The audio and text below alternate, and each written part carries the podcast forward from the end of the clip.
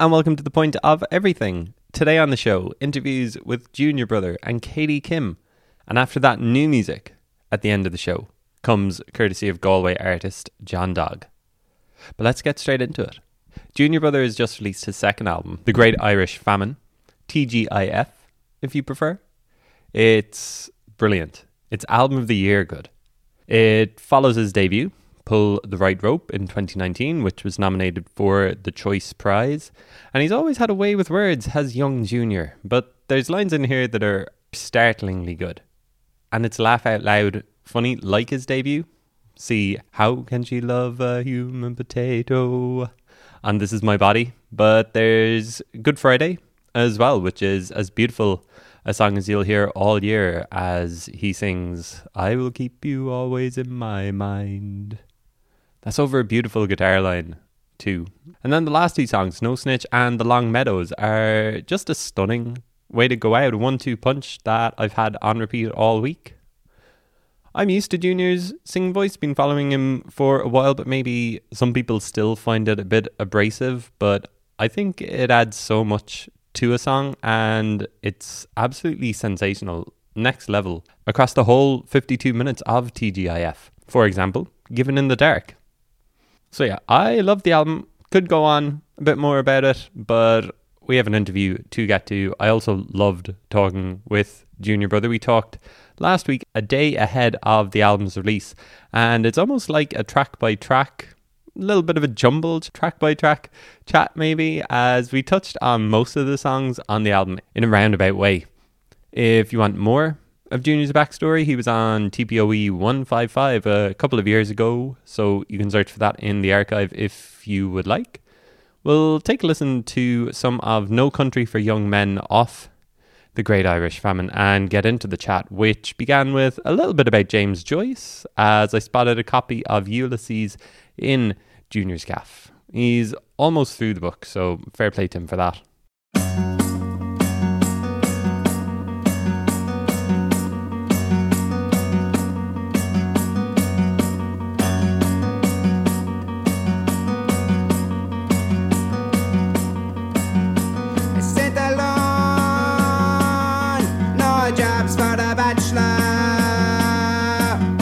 Looking into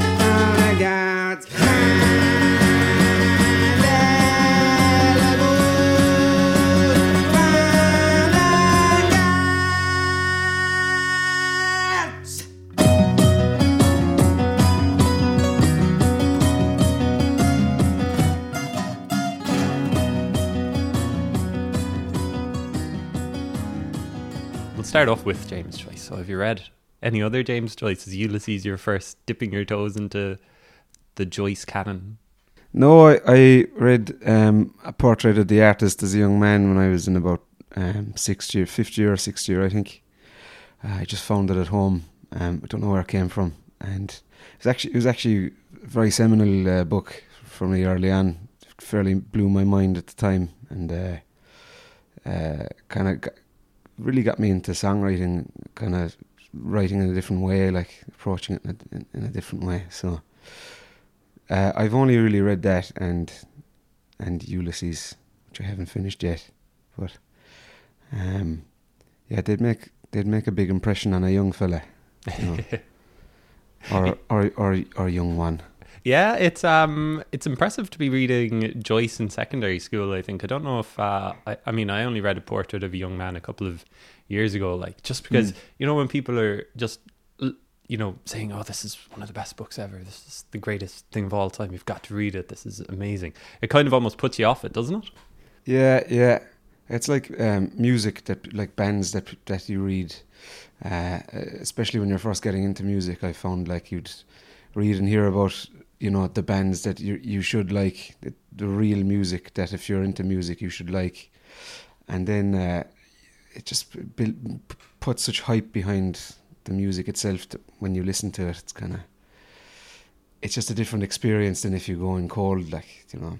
I, I was wondering actually on the way over here. I was thinking of questions, and I was wondering like, are books, literature, is that an influence on your songwriting? Like, since you mentioned portrait did influence you a little bit.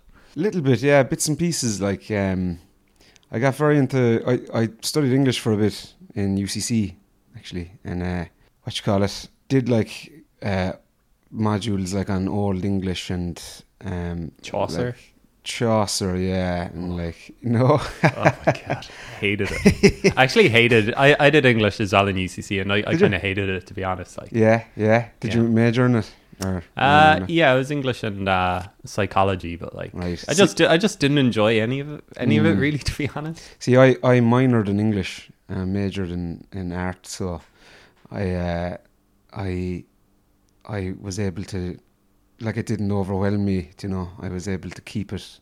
I, I was able I was able to do my own thing, like m- as much as do what was on the syllabus or whatever. So um, it was int- like it was great because you didn't have to attend that many lectures, but like the lectures that I I did attend, which were minimal anyway, uh, were really interesting for the most part and kind of turned me on to stuff like uh, the Revenger's Tragedy, which is this like restoration play, which is where I got the name Junior Brother from, Oh, there we go. and um, stuff like that. So I I got really into kind of um, uh, stuff that kind of I felt was giving me a sort of a an archaic sort of vocabulary, which I tried to just immerse myself in for a while. So, you know, stuff like yeah, Chaucer, but like you know, um, Cyril Tourneur, Thomas Middleton, uh, who did the Revenger's Tragedy, just yeah, old style stuff, like early Irish lyrics and stuff like that.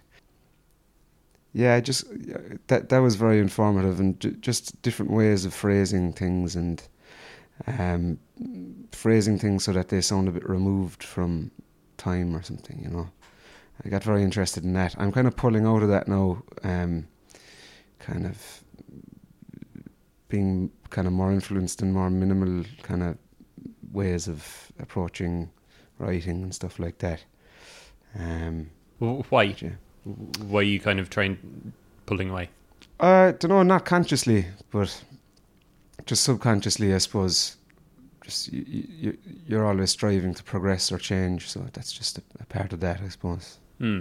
That's one of the things I was thinking about, like listening to the album. I mean, Mm. I don't know if it's kind of writing in the abstract, but it's not like obvious maybe what some of the songs are about. You know, you have to kind of work with some of them, which I think is good. Yeah, yeah, like that's that's good.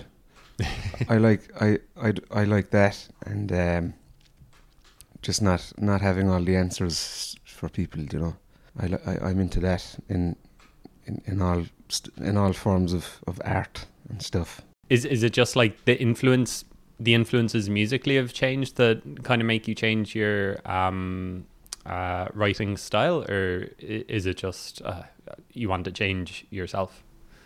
I'm not. I'm not sure. It it wouldn't really be too much of a conscious thing, to be honest. Um, songwriting in itself is has never been a conscious thing for me at all. Um, I just kind of let it happen. So changes, things that are different from other things I've created or written uh, are usually just stuff that just goes through me and I just follow it. So it's it's all instinct really, and it's uh, you go where the instinct takes you, and that could come from stuff that you're consuming, or it could come from somewhere else. Um, so I, I, I, I don't really know really. It's just I suppose it's what interests you as well where you are, um, and like if if you're writing in a certain style, you kind of start changing that just for a change really because it's, it's better crack to be changing than to just be staying the same. I suppose. So, do you find songwriting easy? No, I don't. Um, no, it's a pain in the arse really. I have To to, write honest. a new song. Yeah, but you keep coming back, not because you have to, but because when it, when it happens, it's so glorious. There's nothing that you can compare it to when you when it all locks into place and you have you have a song that, that you're you're drawn to, to go back to and to go back to and to go back to, whether that's to rework it or just to just because you can't get it out of your head since you've created it. That's when you know you've you've created something that works really well. So like as much as you'd be sitting in front of the blank page going, Why the fuck did I waste three hours just sitting here just coming up with nothing? Fuck it anyway. Closing the notepad and going, Oh, I, all this stuff I should have done and I wasted it on this, you know.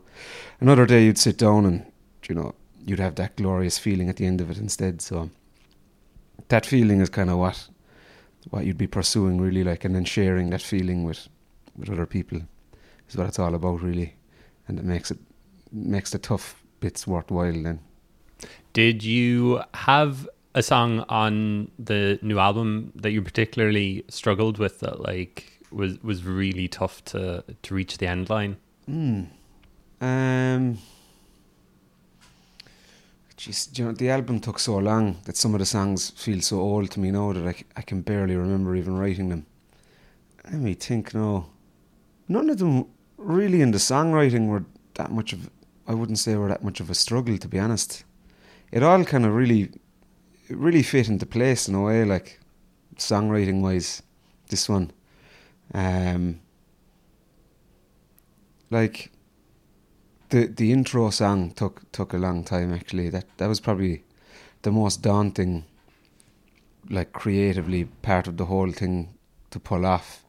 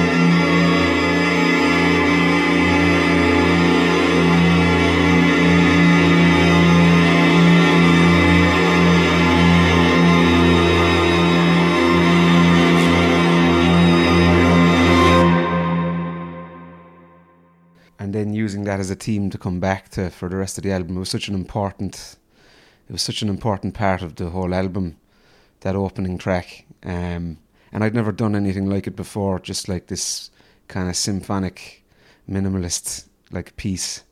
That's just like one or two notes that that just get bigger and bigger and bigger and then stop. Went through a few drafts of that. Me and me and my buddy Gareth Quinn Redmond who did the strings on the album.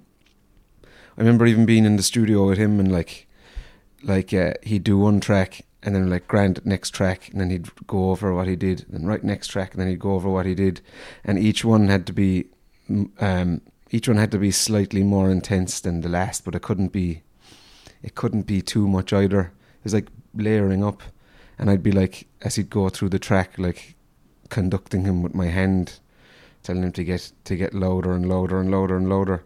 And then we'd go and listen to it all back, and one of them wouldn't be right. Have to do it again.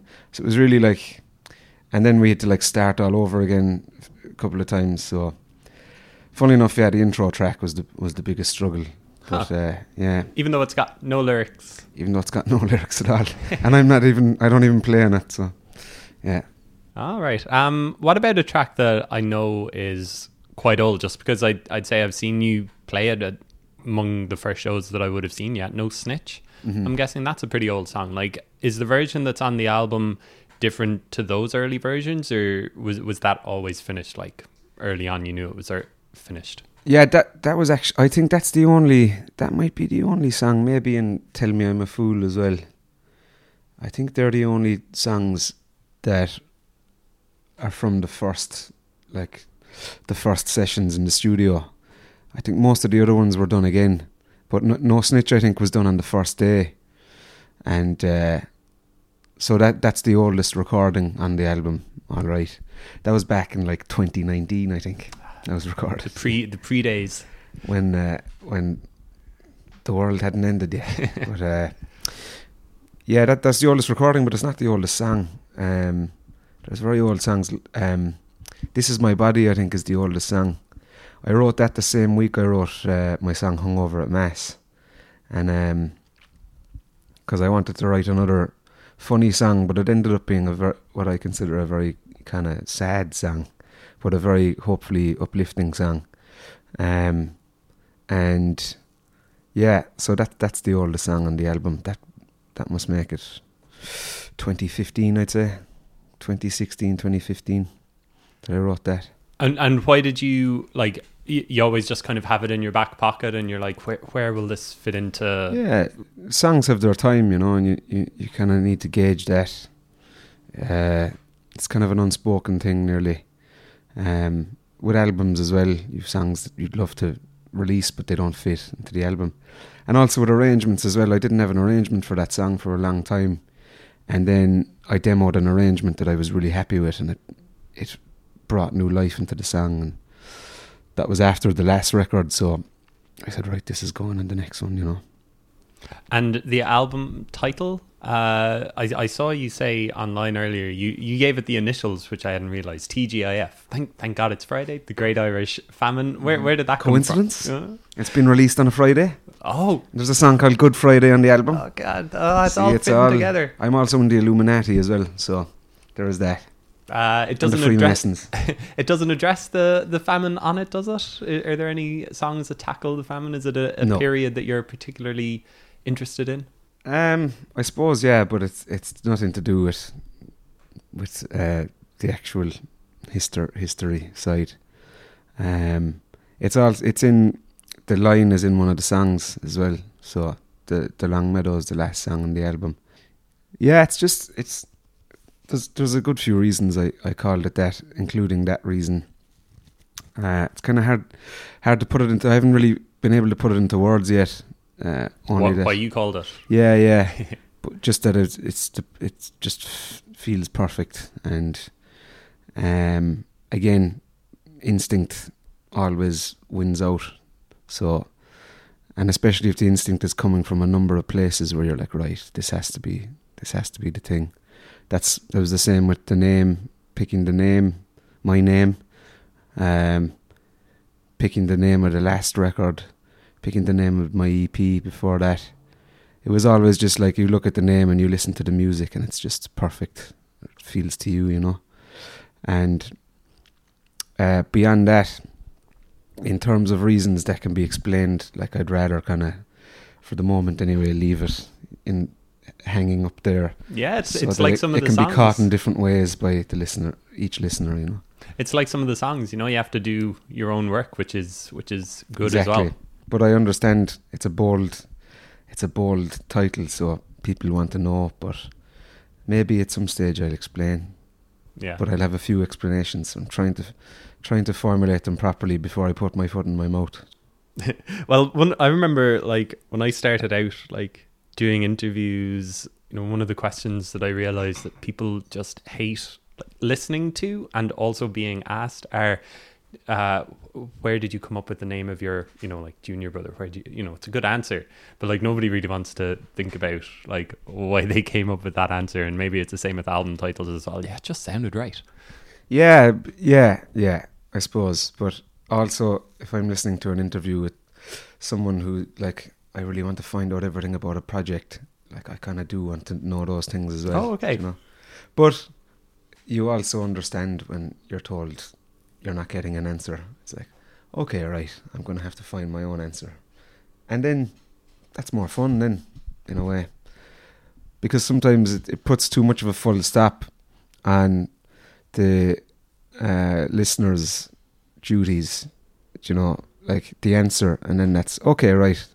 That's my work as a listener done then, but it's it shouldn't be the the, the exchange between the you know artist and the consumer should go on for a, a long time, uh, like a game of ping pong.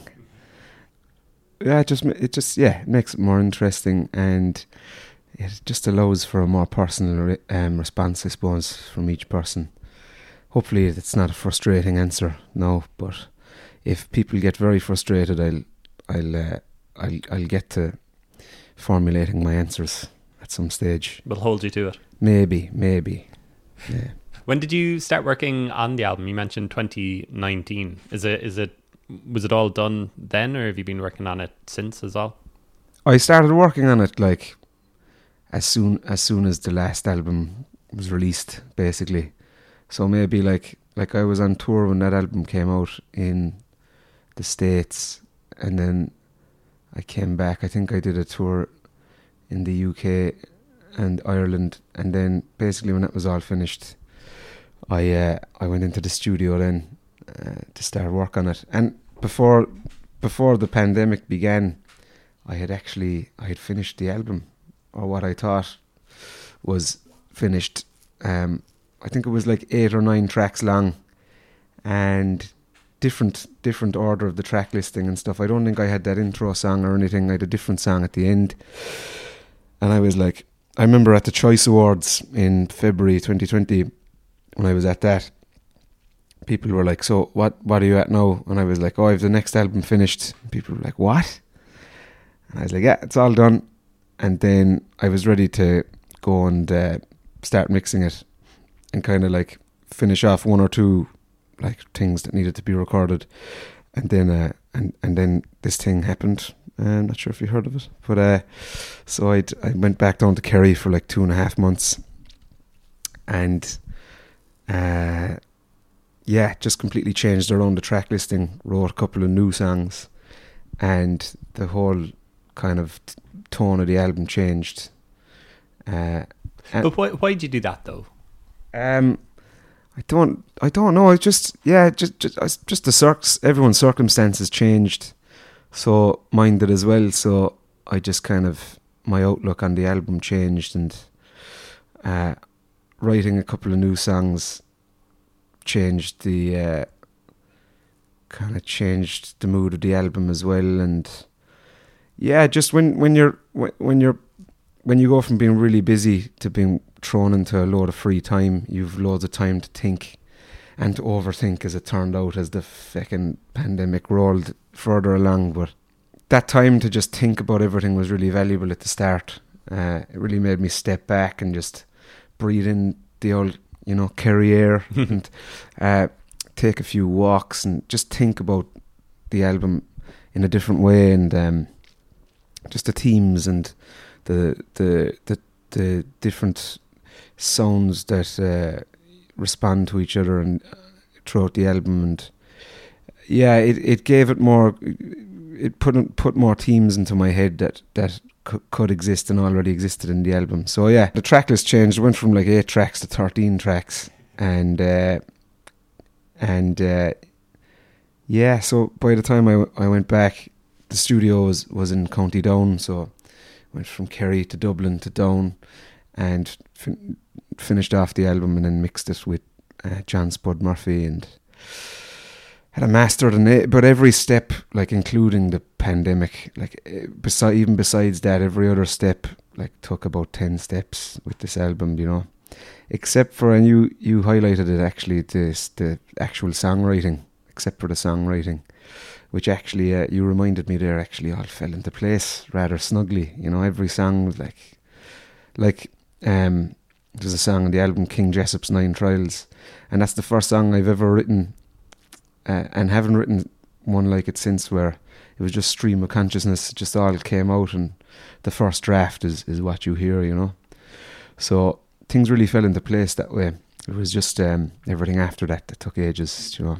Yeah, that King Jessup song is one that I wanted to ask you about. Um, you you do a thing maybe at the at the start of it and then towards the end because it's nine minutes, so it's hard to remember everything that happens. It's it's not quite scatting, but it's like you're I don't know what you're actually doing with your voice. You kind of like, uh, and then you're you're kind of ah, ah, you know yelping almost. Mm. Was that something? Do you know what I'm talking about? Um, you know um, the part that I'm talking about. The bit where. Uh, well, neither did he, then neither did he, then neither did. Is that bit? Uh, no, it's actually like the noises that you're making. Um, da da da da. Yeah, is I, that bit? Yeah, yeah, I think that's the same. Oh, yeah. okay, okay. oh, okay, right. I'm, it's noise. Oh, I thought I'm, it was just. I thought it was just noises you were making. Yeah, well, it's kind of it's supposed to sound a bit like that anyway, um, because it turns into that anyway.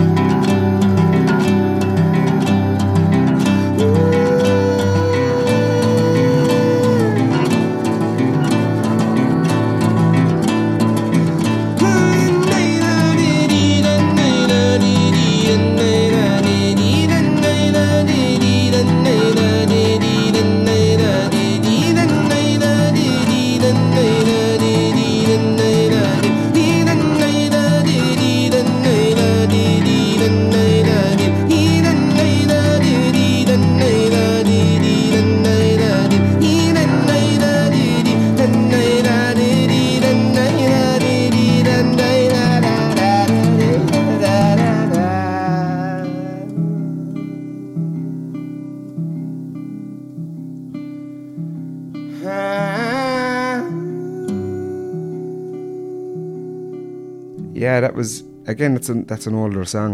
Um, that was that was actually written um, after the you know the, the mother and mother and baby home in Tuam. That thing came to light. It's like written directly as a response to that. So that's uh, four years ago, I think. yeah, 2017. Yeah. I think I have in my five, head. Four, five years I ago. So. Yeah.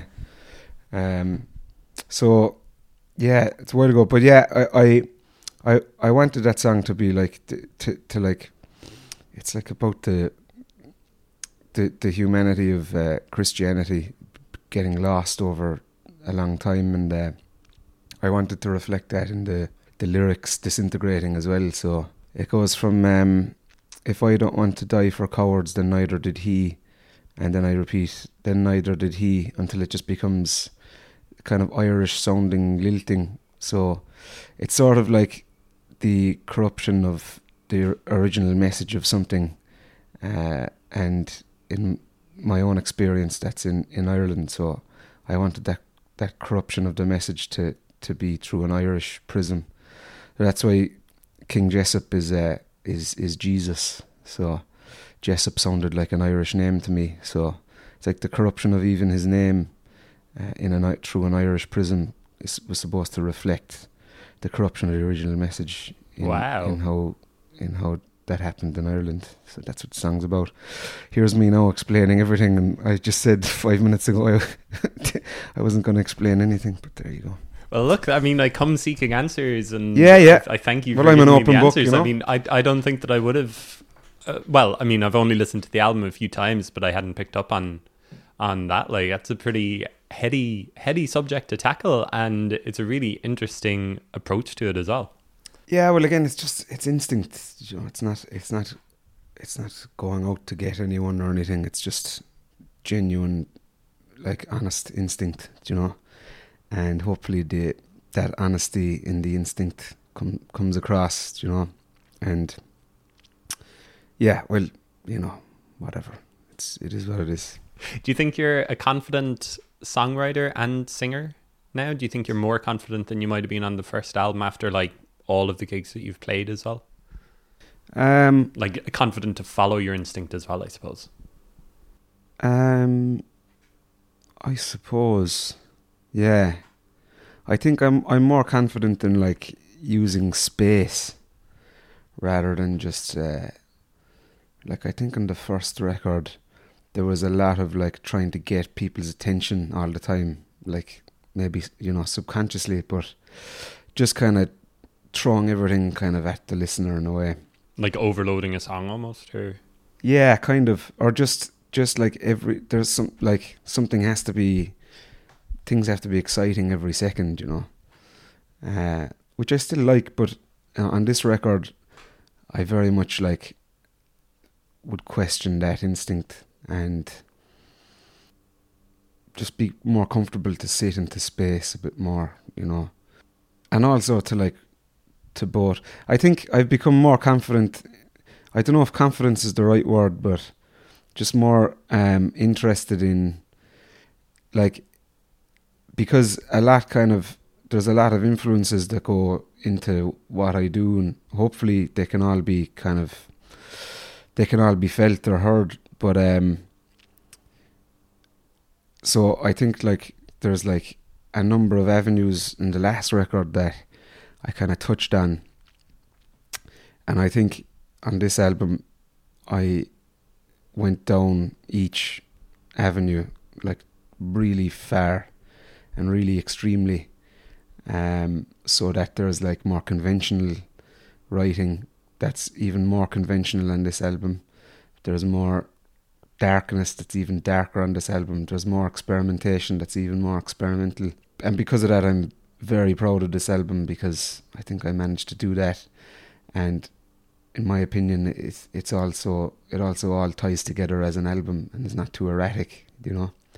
That was the main goal of this album I think was to to do that and also to to to give the whole album a sense of um a sense of you know wholeness you know that it all ties together and and isn't too isn't too yeah isn't too erratic. It all ties together despite going down different avenues very extremely which can sound a bit too scatty. That's the trick really. And do you think vocally you've changed much, or uh, I mean, I saw I saw someone I can't remember who compare your voice to Richard Dawson. I don't know. Is that an influence? Is that someone that you were thinking about? Someone who uses his voice almost like not to scare off the listener, but really add something to it as well. You know, like he's singing a song, he's singing a lyric, and but you're also paying attention to how he's singing it too. Yeah, um, I I do really like Richard Dawson, but I I'm not sure if he's if he's an influence really. Um, may, maybe more subconsciously, but uh, yeah, like it's just it's just another color in the palette. Really, is how I view it. Even like singing in an accent or whatever that you speak in, it's just it's not really the same accent. Even like it's because you're not speaking, you're singing. So I yeah, I just view it the same way I view how I'd strike a string with with my nail or how I'd approach a rhythm. It's just all uh, it's it's just all creating a structure and then like different colors on top of it. And each thing is a, just a different color and they're all equal. So that, that that's that's how I'd view it really. Um, yeah, I suppose like there's sort of sh- sean-nós singers I'd be very like De- uh, Dessie O'Halloran. Um, he was a fit, fiddle player and a and a sean-nós singer. Huge influence on how I'd kind of approach singing. Um, if there's anyone I'd love to sing like, it's, it's Dessie O'Halloran, you know. Just uh, really, really weird voice, but really beautiful and evocative of landscape and emotion. Just, yeah, kind of nearly avant garde the way he used to sing. And people like Joanna Newsom as well. I'd be very influenced by. But like Andy Irvine as well was a huge early influence. Just yeah, I I could name loads more that there's bits of that I could pull out, but it's ma- it's just a color in the palette that I got from somewhere deep in here points to head. That is probably that was probably taken from loads of places that I can't recall. Know. Yeah. Um. I should I should have asked this earlier when you were talking about adding more songs to the album. Down in Kerry, what are some of the like? Are there brand new songs on the album as well that were written like during that heady time of 2020? Yeah. Spring summer 2020. Well, there was only, to my shame, one song that was actually during the lockdown. I I had real trouble. Like I was good at like thinking and overthinking things and changing things, but not too great at creating. You know, because I kind of like it probably happened to a lot of people. Um, I know, like we're all sick of talking about the Mm. lockdown, but this album took so long that a lot of it comes from then too. But or some of it anyway. Um, yeah, I really struggled like uh, creating or writing when I was down home, even though like where I'm from is so uh, crucial to like what I do, but uh, and how I write. But it's funny when I was actually placed back there, I couldn't do a thing, you know. But I did. I wrote a song called "Good Friday" off the album, and that's that was written very much in the middle of that first lockdown. I woke up with the melody, the the the old cliche. I literally became part of a cliche when it happened. I was like, I remember listening to, I think it was Paul McCartney saying he woke up with the melody of yesterday in his head, and I was I was like, fuck off, like that didn't happen. and you go away, like it's a good story, like, but that did not happen, like. Like you wake up with songs that you heard on the radio the previous day. You don't just you're not just handed one in your sleep and wake up with it, you know. but it's a good story. It that actually did happen to me anyway. So sorry, Paul, if you're listening. Um, He's a big fan. big fan, yeah. Um, so I woke up with the melody in my head and I ran down to the guitar and wrote it. Uh, so that was the only song I wrote actually during lockdown. So that's that. That'd be the most recent one on the album. But the Long Meadows then was also quite close. I was I was away on tour across Europe, and I, I wrote it as a poem on the train. The whole thing just as a poem, and it didn't change a word when I put it to music. So the words really led the music for that for that song. Yeah, it was crazy because it was um, it was written before you know COVID came in February 2020. But now I I I just you know listening back, looking back on it, it fe- it feels like, and I sing it with the feeling of like the last three years, you know, and it, it kind of feels a bit not prescient, but it it kind of feels like I was prepared for something cataclysmic to happen. Mhm. The whole album kind of feels like that to me. It's like it's like someone who's prepared, who's got a seatbelt on, prepared for a, a, an impact. You know, not knowing where it's coming from, and that sort of dread hangs over the whole album. And um, the fact that you know that came in the form of a global thing was, you know, was you know maybe you know we were all expecting that or we weren't, but um, and like song like Life's New Haircut, which completely the meaning of that totally changed. You know, that's one of the older songs as well. Wrote that probably 2017, 2018 as well, and uh, now it's like, and when when it came out, lots of people said, "Oh, it's it's such a, you know, a comment on uh, on like post lockdown and stuff," but it's written way before all that. Uh, so yeah, there was kind of spooky things like that for me about the album looking back.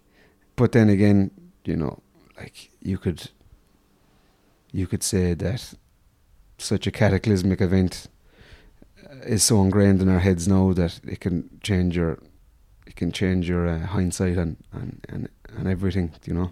Yeah, just you you talking about it there makes me think of the final little bit of the album where you're uh, tightening a string. Did that is is that one of the ideas behind it? Like the cataclysmic, like it's gonna snap eventually, and also like like I mean like I'll I'll I'll do that if I ever do a thesis on you. You know, I'll be like, uh, this is this is it. And did that take a long time to do? Is that one take, or is it like the opener? It took a while to get the right snap.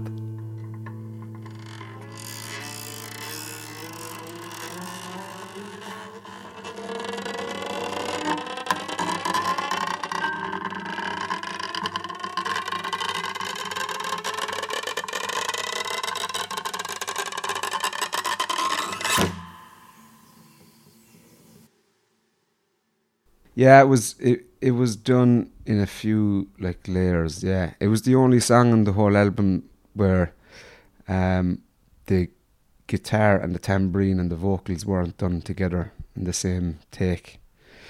Um, just because I, I really wanted to get it really right, and it was one of the newer ones as well. So I, I and I had never played it live yet because there was no gigs. Um, And think of all of the strings that you'd break as well. You know, it's an expensive song to be playing. Exactly, yeah. That that felt like the right way to end the album. Some other songs that I wanted to ask you about. The, the first song you've already um, mentioned, and Daily as well. Like they're the only instrumentals, I think, aren't they on the album?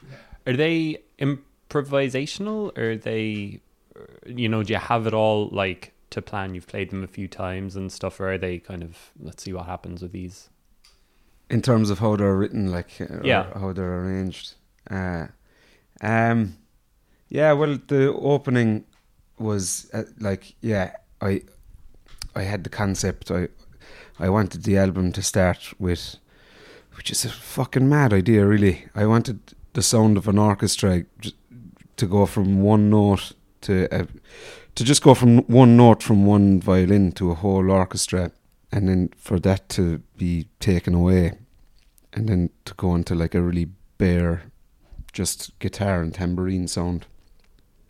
And that to be the start of the album. Uh, just because there's the, one of, one of the big tonal sort of themes of the album is uh, is emptiness. So which again is yeah you're drawing it out of me now. That, It's that's part of It's the good. reason it's called it has the album title as well. Damn you you're good on but um so yeah just just like um yeah a feast or a you know. Um so that that juxtaposition through the whole album of like very huge very uh luscious like bigness with very stark bareness and kind of no in between that was uh, one of the tonal themes I wanted to get across. So that was the concept of of, of the, the opening track was to, was to make a huge sound and then take it away from the listener so that they're left with the emptiness of of the other side of the album and then th- those strings come in like the, that last song you were referring to the long meadows the end of that uh, one one of the takes we did of the opening track that wasn't um, eventually used uh, was, was for the opening was used at the end of the Long Meadows, so to bookend the album and just for that uh, song at the end, it sort of feels like the anxiety that has hung over the album is met with face to face for that song, and then that kind of bursts a hole through the album, and then we get that you know huge garden sound of the first song getting bigger and bigger, and it's like oh great you know, after all that emptiness, we, we have the fullness here. It's getting bigger and bigger. Here it comes, and then it's snatched away one last time, and you're left with that string tightening at the end. So you know, it's very, it's it's yeah, it's it's quite a conceptual album in that way, but again, in, in an ab, in a sort of an abstract, like not in a prog rock concept album way, but tonally, you know, and that that would have come from lockdown and overthinking stuff, you know. Dolly's well then. Um, Oh, not dailies. oh well, th- that's that's that's how I'd I'd pronounce it? it? Yeah, Dolly. yeah. Is that like Colin and Coughlin or something like that? It's a kind of a Kerry, a kind of Dolly. I've It- never, I've never heard it. it's related to, to Collins, which should be called Coughlins, and Yeah, it's called. Collins because uh, Cork people like to be awkward. I feel I can say that because I was born in the Bons. But uh, no, I can't really say that, and I'm only joking. but yeah, no, it's just it's a s- it- Dolly's well. Yeah, it's similar. It's yeah, it's a similar thing. Just it's just yeah, it's it's sort of it's is the scene of a, of a of, of a murder that happened down the road from from where I live at home, and uh, they're, they're they're called the the the Dollies, yeah. But um, so yeah, um, again, con- that came from the concept of there's a walk. So like again, kind of it, it was before lockdown where I did lo- this walk countless times, but it was uh, during the the.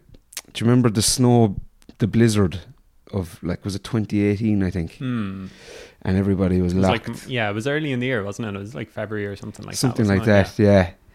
It it was written when I was I was living in I was living in like uh, the edge of Clondalkin at the time in this place that was like it was like built like over like the M50 and it was just kind of this nowhere land and I found myself in this blizzard trapped inside so I could, couldn't even go to the shop you know because it was far away from the shop as well. So I stayed inside and went a bit mad so it was sort of pre pre pandemic madness uh, which suited the album in a way too but um, so I went a bit mad and I, I wrote a mad song which turned out to be Dolly as well and just the memory of that walk which is it starts at Dolly as well which which is really you can you can tell something bad happened there.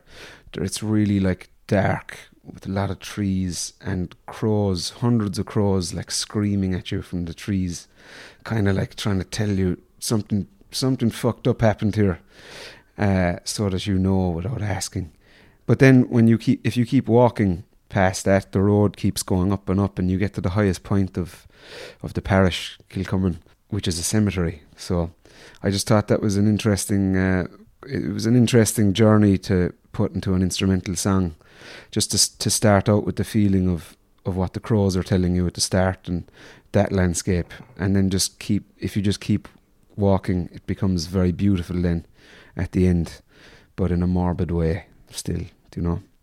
So it's kind of supposed to it's it's supposed to it's supposed to reflect that walk from Dolly's Well to the top of the hill Very good. Um, the landlord's hum is that a protest song? Is it about landlords, or is it? Am I taking it at face value there? Um, I know you're you're you're pretty much on the money there. Again, it's that it's that dread over the album kind of. It's kind the whole album's kind of like trying to figure out what modern anxiety is or something. Do You know what this? It's just this like the first album. Just to compare it with that, uh, is a very hopeful album that's still very much like romantic and idealized and kind of um, pastoral and very much in nature and in the field. And I feel this one's kind of stepping out of that field into the street, into a more urban kind of thinking. And so, because of that, there's that urban anxiety that kind of hangs over the album. So, that's in like No Country for Young Men as well. And it's in like the Long Meadows, but it's it's most kind of abrasively in in Landlord's Hum, which is uh, which which was just based on um, a place I was living in, and the landlord would come over and would be very nice, but would kind of uh, evade kind of um, evade certain things that needed to be fixed in the house and stuff like that. And I just I just called it the landlord's hum, you know, which is like a hum is sort of you can't really hear it, but it's there and It's it can there get, somewhere. can get louder and louder until it blows up into violence. So which didn't happen, but it's that anxiety that that could happen and where you're based could can change at any second, you know. So it's just it just comes from that anxiety that hangs over the album, you know, which is which which is a several pronged anxiety and yeah, it's just kind of maybe a, maybe this is where it comes from, you know. Are there any other songs you want to mention? We've talked about a good few Yeah. today. Are there any others that like you're particularly proud of, or that you want to discuss what they're about? Yeah, like I'm very proud of all of them. They're all like little li- little children. Now the album is coming out, it's like I'm sending them off to school, and uh, hoping they get on get on well with their students and um, with their teachers. They get good marks and stuff. But uh, even if people hate them, I'll I'll still love them. You know. How did you know that it was finished this time? And that was it? Was it just like I can't do anything more to these songs? You know that you didn't go back and tinker more with them. Well, you you can always go back and tinker more. Really, like um, which is what I did really with the whole album. You know, changing the whole track list and kind of rethinking everything, uh, the the different, uh, you know, the different themes and tones and stuff. So that that's a good way of making you think something's finished. But is anything ever really finished? do You know, uh, it's just abandoned, as Oscar Wilde said. Like, it's just you just have to leave it. do You know, if and like if things if things tie up tonally with you and thematically, that's a good way of tricking your mind into thinking something's finished. You know, but uh, the the thing the thing that makes it tru- truly unfinished is that is that relationship with the listener to keep going. You know, where things things are left hanging a bit so that they can be they can be played with by the uh, listener and you know different perspectives can be can be got. And that makes it live longer and uh, is that ever really finished either do you know? Very existential answer there. Did Spud add much to the album? Was he just recording? Did he have much in, input and influence on what it sounds like? He did, yeah. Julie McLarnon, who who produced the album with me and uh, engin- helped engineer it as well, and whose studio we used, uh, you know, in, hel- in down. in down, yeah, up and down, uh, helped helped in a big way as well.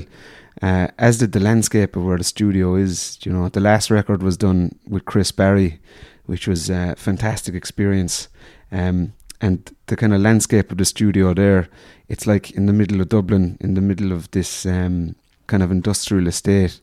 So, like in the last song of the first record, at the very end, you can hear a siren very dimly in the background, and that was the one thing before it was that album was released. I was like, "Fuck it!"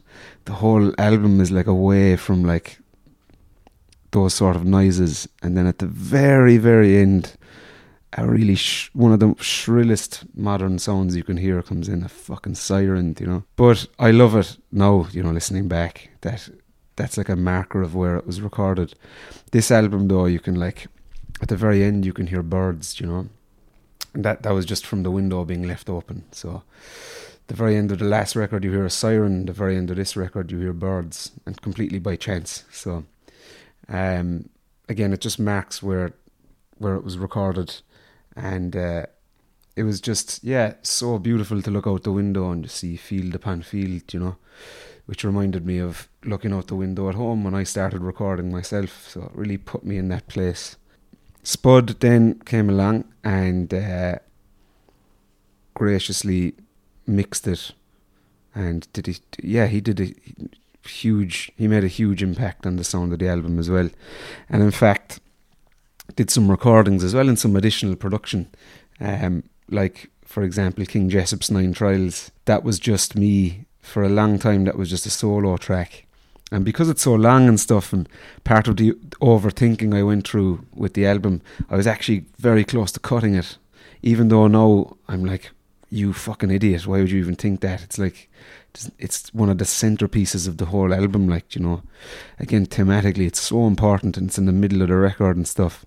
I was just going to cut it because it was an older song. It was so long and it was just me on my own.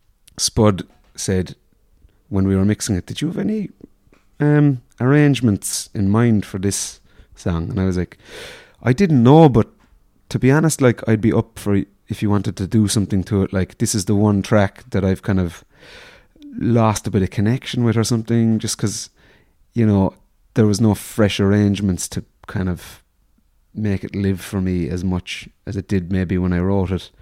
And he was like, right, okay. And he called up uh, Dan Walsh from Fixity, amazing musician who's actually now in my band, uh, amazing person as well. Uh, he just called him up, got got him up from Cork, uh, as only Spud can do. You know, he he can summon people from anywhere because it's Spud. You know, got Dan into the studio over in uh, Xavier Street in the North Strand, East Wall area, and um, got Dan to do load takes of just improvised saxophone and flutes, and did like take after take, and Spud just did his magic on it, and he did that, and then took what Dan recorded and like did his what I can just describe as his his magic. He's sort of like a fucking wizard or something. He really has a certain spudness. I can describe it as that that only he can kind of do. And I was so beautiful when he sent me the track. Then and he was like, "What do you think of this?" And like completely just, it became my favorite track on the album. Like So you're happy him kind of working away on it and then kind Are of sending it? Yeah. I usually wouldn't be, you know, but just that track was one that I was just I kind of lost sense of it or something, and then that just brought the sense back into it, and I, geez, like I nearly cried like when I heard it with what he had done. You know, it's funny these things can just shine a new light on on something, and I was like, geez, this is this is this is just so this is exactly what it needed, you know. And it was so subtle but so powerful, and yeah, so happy with that. Um, Did he add much drones to the album? Or he he's a man who loves a drone? he does. He loves a drone, does Spud. No, no. Everything else apart from that was like I was control freak about, you know, from the very start to the very end. You see the vision. Yeah, at the very start, I kind of let go because I was like, all right, I did that for the last album. Let me let go a bit for this one. And like, I, I recorded it to tape, which uh, I'd never done before as well. So that was a new experience. So uh, I kind of, I, I let my hands uh, away from that one as well because Julie know, knew what she was doing so much and that side of things. Um, there were difficulties there too for me because, you know, because I'm so into controlling everything that I do in my music that I, had to le- lose a bit of control there too. Um, but that led to, to moments of beauty as well, you know. Um, but for the most part, I had my hands on really for the whole thing, um, from start to finish. Even the mixing, I kind of, I kind of regret in a way, like being so involved in the mixing, because Spud was so great to like say, yeah, you can come in like from the start to the end. But I'd never done that before, and I don't think an artist should really get that involved into the technical technicalities of it, especially during a global pandemic where you're going insane anyway and overthinking about everything. So I and maybe Spud too went went a little bit insane during the mixing process, and it took a long time too. Um, but yeah, like Spud was yeah he he, was a huge uh, played a huge part in the album as well, and we I've done more stuff with him that's that's yet yet to be released for for more projects too. So it's a good relationship there, and uh, he just he he adds a lot I think to everything he does. You know. I've only heard artists say like great things about him. Like I talked to Katie Kim and I did it at the studio, and you know she was saying great things about him. He did the sound for Ye Vagabonds at another love story there a couple Yeah. of uh, weeks ago as well. he he adds a lot to like acoustic based stuff as well. You know, I find so that's why I think a lot of folk acts, sort of, if you like, want want to work with him. Yeah, I mean Dara from Lankum called him uh, called him the fifth member of Lankum. So Yeah, so there you go. There you go. Yeah. Uh, well, I mean, I was going to ask, did you have more stuff that you you've been working on? Obviously, obviously you do. The well hasn't run dry. No, it hasn't. I, I've a bit too much on the plate nearly, um, which isn't a bad complaint, but uh, m- mad to get to get going on it. I wrote and demoed and arranged a whole another album. Um, Album number three. yeah, th- like the the first time when, the, during the first lockdown in 2020 when when I I um, wasn't able to write anything. As soon as I came back to Dublin, then I kind of the, the creative juices started flowing, and then I came down home again during one of the other fucking lockdowns. Uh, and then when I was locked down at home again, that's when I I started to to really get going. So I wrote a whole album when I went down to Kerry the second time. That's sort of like a map through that time from the middle of it and then the end of it and then after it, like chronologically. So that's all that's all done and just ready to be sort of recorded. And then I have a sort of a another thing that's all done, just needs to be mastered. So Wow. um, so yeah, there's there's a lot I'm sitting on now. So I'm looking forward to getting going and all that for sure. Yeah. Great. Uh, last question, uh, just because I know that uh, we've been talking for a while. Would you prefer to be living down in Kerry? Are you happy kind of splitting your time between Dublin and Kerry? It sounds like that's kind of a good place to retreat to. Yeah, well, like you know, as I said, the first time when I moved down in 2020, uh, when you know when the world stopped spinning for a bit, uh, if you like, I, I, I kind of couldn't do anything. Um, it was only when I moved away and thought back that I was able to. So I think, I think home kind of is more powerful in my head, in a creative sense, than actually being in it. So it's sort of, it's sort of the imagined landscape of home for me that's more helpful to me creatively than actually being in it, which is a strange thing. But it's sort of the same as homesickness, I suppose. You know, it's you get such a powerful yearning for for just the atmosphere of where you're from, and then and then when you go back, it's fantastic. But it's more, it's it's less intangible then, and it's more uh, you're living in it and you're focused on living day by day in it than just dreamily kind of trying to remember the feeling of home, you know, and it's that feeling, that that imaginary looking back on home that that's more helpful, more powerful for for me, you know. So I do love living in Dublin, uh, in in my lovely flat here, where where we're sitting in uh, in the south side of Dublin, uh, and Dublin's very inspirational to me as well.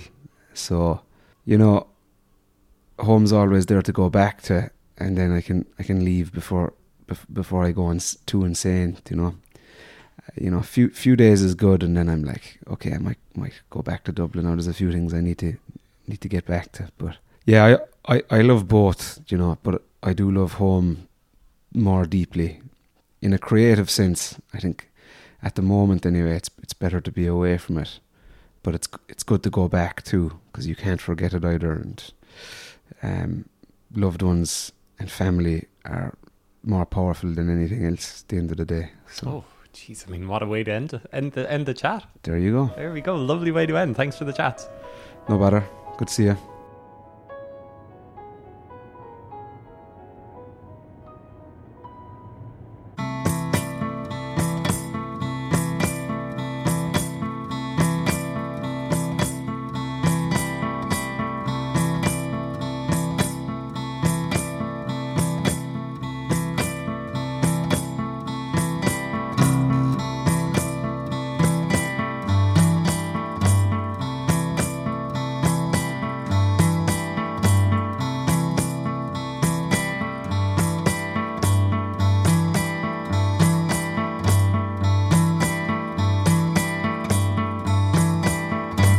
Water freezing in the season of the drought. Again, the ordinary day, the moon body in. Never asked for, nor neither refused. Happiness like nausea comes and goes. Though the text is written, there is error in the prose. I'll hate you forever for what you've done. You forever. I'll hate you forever for what you've done.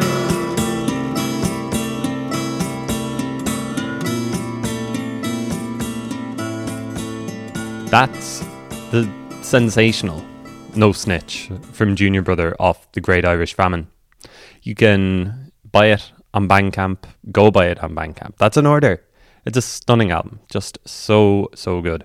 The studio in Down that he mentions during the chat, by the way, is Analog Catalog Studios.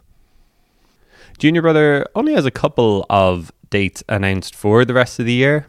He plays Fall Right Into Place Festival at Claregalway on Sunday, September 18th. We chatted with Anna Malarkey last week. She's also playing that festival over the weekend, so it sounds like it's going to be a really, really nice weekend. Junior Brother is also playing Night and Day Festival in Castlereagh on Saturday, September 24th, and then October 28th, a Friday, for those wondering, he's playing The Button Factory in Dublin. I can't wait to see him live again. Can't wait to see those TGIF songs live. Now, next up is another potentially enigmatic artist, Katie Kim, who releases Hour of the Ox this Friday, September 9th. Her fifth full length album, the press release that arrived in the middle of summer, announced that the Dublin based artist enters a new epoch as it is set to be her concluding work under the Katie Kim moniker. The press release continues Hour of the Ox tells a story of longing and desperation for something different, an incompatible, disparate, but devoted view of the world told through lush strings and orchestra of synthesizers and live minimalist style drums. Katie Kim has released a couple of the best albums of the last decade in Cover and Flood, which was 10 years old last March, just FYI, and Salt in 2016. The new album, as you'll hear me try to explain in the interview, sounds bigger than both of those records and is Katie Kim going out on a high. If this is the last Katie Kim album, what a discography that's been put together. Hour of the Ox was produced, arranged, and recorded by Katie Kim and longtime collaborator John Spud Murphy, with Kate Ellis on cello, Shane O'Brien on violin, Sarah Grimes on drums, Eleanor Myler on drums, and Radie Peat on vocals and the buy-in. What's the buy-in? I hear you ask. I'm glad you asked. You'll hear Katie Kim explain it during the chat. I didn't know. I think I think I just about know what it is now. The album launch for Hour of the Ox takes place on September 10th at the Button Factory in Dublin, and it's going to be Katie Kim's only headline show of the year. That's this Saturday, folks, just so you know, just so you know. And for the interview, I headed over to Spud's Guerrilla Studios on the North Strand in Dublin to chat with Katie Kim on a very, very hot day during the summer. I think it was during the heat wave. I feel like this episode of the podcast has almost been like a Spud special, and I'm fine with that. He sounds like a genius, so I was delighted to head into the studios and see where the magic happens. Here's some of the opening track on Hour of the Ox. It's called Mona.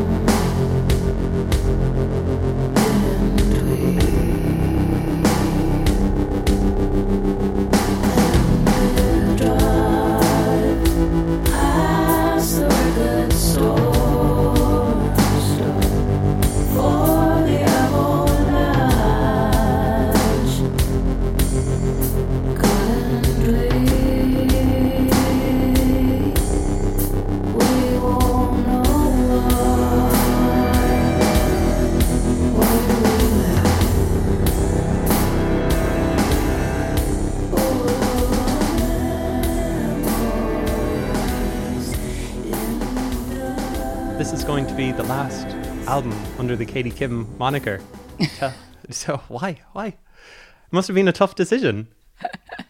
Uh, no. Also, when uh, before, I mean, I I never say never. Okay, because I mean, obviously, there's like six or seven releases that are in the past there, and obviously, I would like to play some of those songs live, possibly in the future again. But album wise, I just felt that at least, even if it wasn't forever and ever, definitely need a a kind of a mental break from her or something. you know what I mean? It's very difficult to describe. It just came. It just it just felt natural. So when this album was kind of done, I kind of just feel like it's been with like that name has been with me for a long time, and it, it was been with me since like the since I was a kid and like making music that I was making was since I was like like twenty one or something like that. Uh, so I just kind of feel like I'd like a little bit of a change. Is it just a nickname from when you were a child? Yeah. I used to be in a band called Day Kim, Okay. and we released a rec- two records with them. Um, and I was just called Katie Kim because I was in the band Day Kim. Oh, well, there you go. Couldn't, couldn't remember my second name, so they just called me Katie Kim. Wow, straight out the bat, like there's something I never knew. Mm-hmm. So there we go. Um, Was it a tough decision? Like, is it a tough decision just to be like you're trying to draw a line under it? I suppose. Uh, not really. I mean, I suppose. I mean, it's just because I'm a solo artist. People would probably think of it as more of a dramatic uh, statement than if, like, somebody was in a band and they said they wanted to go and do a different project. You know. So uh, I don't know. I just kind of feel like it would just be nice to.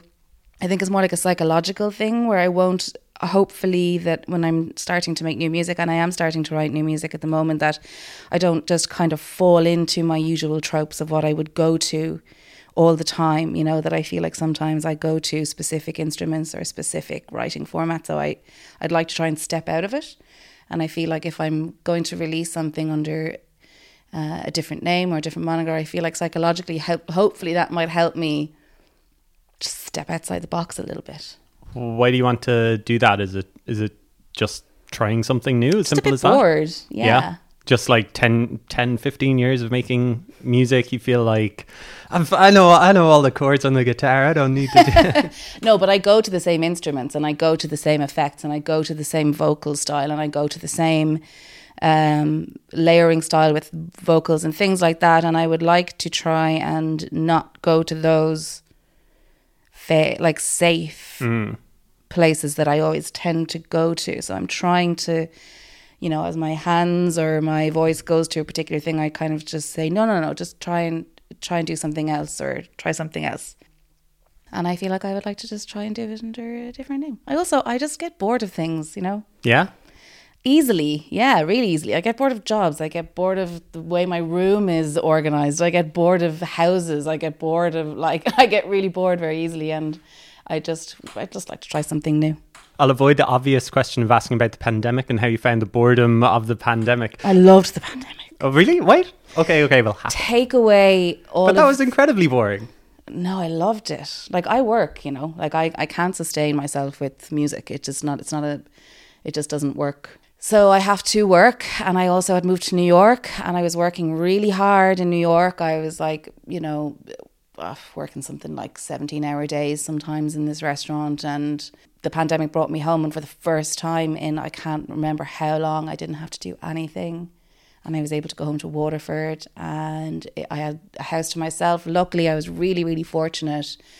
My uncle, um, who lives abroad, he was was building this house, and he comes back over every now and again to try and get little bits done because he'd like to come back to Ireland. And the house was basically done, so he said, "Look, you know, we can't fly back, so you can just." take it if you want just stay, make sure that you're taking care of it and it's lived in and so I was really really lucky because my sister was gonna have to put me up and I would have hated to have had to hmm. like impose myself on my sister and her family but so I got to stay in that house in in Faithleg in County Waterford for uh, months and it was amazing it was beautiful I got to walk this dog every day in like the in in the forest and I got to play music again. I started listening to music again. I hadn't listened to music in so long. I loved it. I really loved it. Uh, did Did you think that Katie Kim might already be finished when you moved to New York? Did you think you might have already drawn a line, uh, drawn a line under it, went by moving? Um, no, because I mean, I think the album was coming. Like the album was done then, when I'd moved over there. Oh, okay. Um, but I kind of when I came back, we just kind of added extra flourishes to it and mixed it a little bit more. But it was done. Um, no, I wasn't really thinking about. Well, I mean, I mean, I always think about taking. I always think about just not doing it anymore because it's tough to keep going when, um, you know, it it doesn't help you like pay the rent all the time. But eventually, I always end up doing it anyway because I could go crazy if I don't make some kind of music or have some kind of creative outlet or whatever. But um, I don't know if I was. I mean, maybe I was thinking about it for a while, but I, yeah. I mean, it's not a big, huge. I don't look at it like it's a big, huge, um, like thing. Just to say that, oh, the next album might not be Kate Kim, when it might be under a different name. It might just Yeah, be under yeah. something. You know what I mean? It's just trying something new. I'm just thinking my reaction when I saw it. I was just like reading the reading the email or, or something, and it was just like, oh, it was just like, oh, that sounds like a big thing. That sounds like a big deal to me. So that's why I'm like, tell me everything about it. How are you feeling? yeah, maybe because it's just been in my head for so long. I mean, I still, I'm still going to be making music. I just would like to try it diff in a different way, differently, and just kind of f- just inhabit like a different world, you know, than that one that I've been in for the last 15 years, Yeah. you know. Yeah. How was New York? Did you enjoy living over there? I don't know how long you were over there for.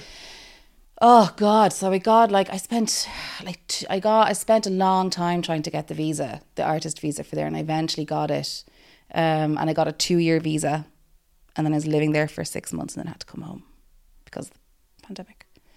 Um, but I loved it. I love New York in general. I mean, I just went back there recently again, but yeah, I just had to work as well. But I end up I ended up getting this great little studio with um, a friend called Connor. He's actually a friend of Kitzer's. He put me in touch with him, and he was like just a fantastic person to meet. And we set up this very cool little cozy studio in there, and he had these like really cool, amazing like walls of synthesizers that I was allowed to like play with, and it was really it was really cool. And I and I was able to I wrote a good bit there.